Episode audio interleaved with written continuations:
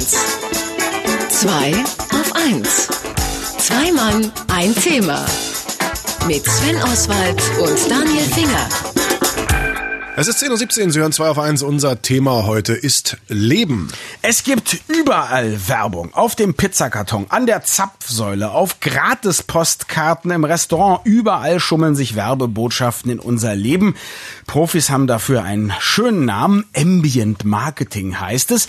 Mit einem solchen Profi sprechen wir jetzt über die schönsten Ideen aus diesem ach so schön schrecklichen modernen Marketingbereich. Herzlich willkommen, Markus Bartelt. Hallo Markus. Schönen guten Morgen. Guten Morgen. Achso, du müsstest bitte ans andere Mikrofon gehen. Ja, Na, ich mit toll. Entschuldige bitte. Ich, hab, ich, ich, habe, ich habe keine Kontrolle über dieses Mikrofon ohne weiteres. Jetzt ist Das macht jetzt schneiden wir alles besser. raus. Schönen guten Morgen. Schönen guten Morgen. Markus, wo mischt sich denn jetzt Ambient Marketing mit dem echten Leben? Ähm, eigentlich ständig, weil das ist ja auch der Sinn der Sache beim Ambient Marketing.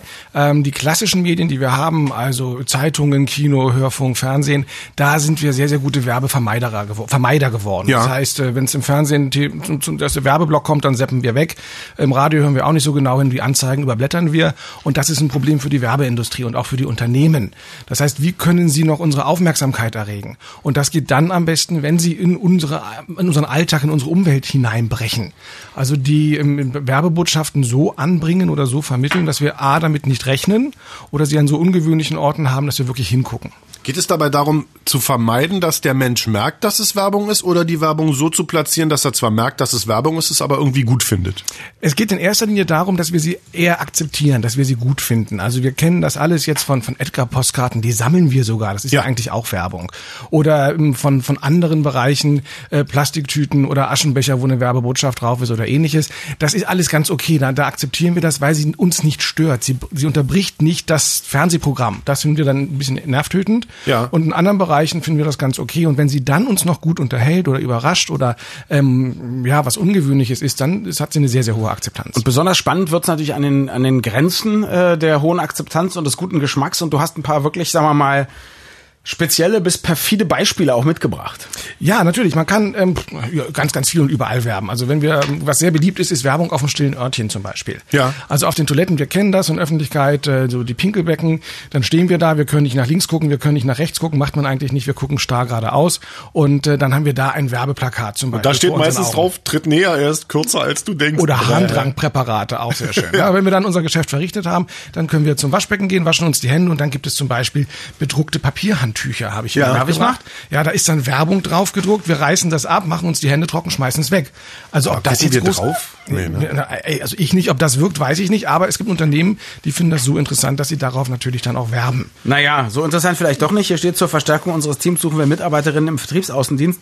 So und so Papierservice GmbH. Das sind offensichtlich die Leute, die das hier an den Mann bringen. Aber immerhin, oh, auch schön. Ähm, ich nenne den Markennamen, aber Home Design, kreativ, individuell und geschmackvoll wohnen. Ich meine, ich würde mich doch nicht von jemandem beraten lassen, der so eine hässliche, einfarbige Werbung auf Ab Abriss. Würdest du das machen? Würdest du deinen Innendekorateur irgendwie äh, Na, wenn ich auf grau-blau stehe? nach so einem Herzinfarkt jede Minute zählt 112? Also ich meine, Falls das sich, falls ja sich der Herzinfarkt auf der öffentlichen Toilette ereilt, ist das wichtig, dass du weißt, wo du anrufen Ja, sollst. man muss ja noch ans Telefon kommen. Okay, alles klar. So, was habe ich sonst noch mitgebracht? Äh, zum Beispiel auch äh, Werbung auf Kotztüten im Flugzeug. Toll. Ja, die waren früher ja eigentlich immer so weiß und dann war höchstens Ja. das Logo mit drauf. Mittlerweile kann man da tolle Sprüche machen. German Wings macht das sehr, sehr stark. Wie war doch nur ein kleines Luftloch. Das ist noch keine Werbung, das ist noch charmant. Oder ihr Magen will auschecken. Hier ist der Notausgang. Da gibt's hier vor allem aber so ein Pegelometer. Ja, da wird- unten da ist haben das wir dann Luftloch, Werbung. ja, und oben ist dann Preise der Konkurrenz. Also wenn man alles voll reiert sozusagen, dann ist man mal, aber ehrlich gesagt, ich verbinde jetzt dann weder mit der Konkurrenz noch mit denen hier irgendwas Positives. Also, Steht was oder? auf, auf, auf der Innenseite auf dem Boden der Tüte? Das wäre doch mal eine Warte, schöne Werbung. Warte.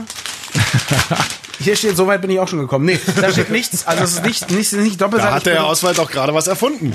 Ähm, man sagt doch normalerweise immer, ich habe ja nicht so viel Ahnung von Werbung, aber eigentlich sagt man doch immer, Werbung soll positive Emotionen wecken. Wenn man jetzt seine Botschaft mit so Sachen, die eigentlich negativ besetzt sind, verbindet, tut man sich da überhaupt einen Gefallen als Marketingmensch? Äh, Ja, aber diese positiven Emotionen sind nicht das ausschlaggebend Wichtige, sondern wir kumulieren. Botschaften werden kumuliert. Unser Unterbewusstsein speichert die ab und die dicksten Haufen, da wo am meisten Botschaft draufgekommen ist, ist das, woran wir uns am besten erinnern können.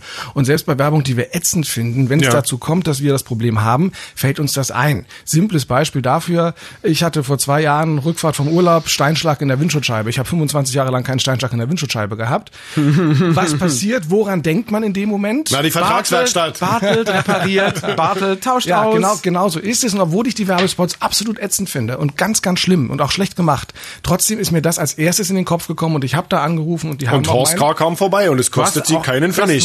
Angerufen? Ja, ich hab Du hast so angerufen. keinen keinen Funken Würde mehr im Leib. Nein, es ist ganz einfach, mir fiel nicht ein, wo ich sonst hinfahren hätte können. In dem Moment, jetzt im Nachhinein weiß ich zu jeder Werkstatt und keine Ahnung was, aber in dem Moment fiel mir, als ich wirklich in das Problem verwickelt war, nur das eine ein. Und das ist auch Sinn und Zweck von diesen immensen Anhäufen von Werbebotschaften, dass wir in dem Moment, wo wir es benötigen, möglichst an eine, zwei oder drei Firmen nur denken. Jetzt ist das äh, äh, mit dieser mit der Glasnummer schon perfide und schräg genug, aber es gibt bestimmt noch schräge Werbenummern, oder? Ja, es gibt noch ein bisschen mehr. Es gibt auch im, im Ambient-Bereich oder Ambient findet sehr viel im öffentlichen Raum statt. Äh, Es gibt zum Beispiel in Hamburg, einer Stadt, wo es ja doch überdurchschnittlich viel regnet, gab es eine sehr schöne Idee für einen Schirmladen, die es seit Generationen dort gibt.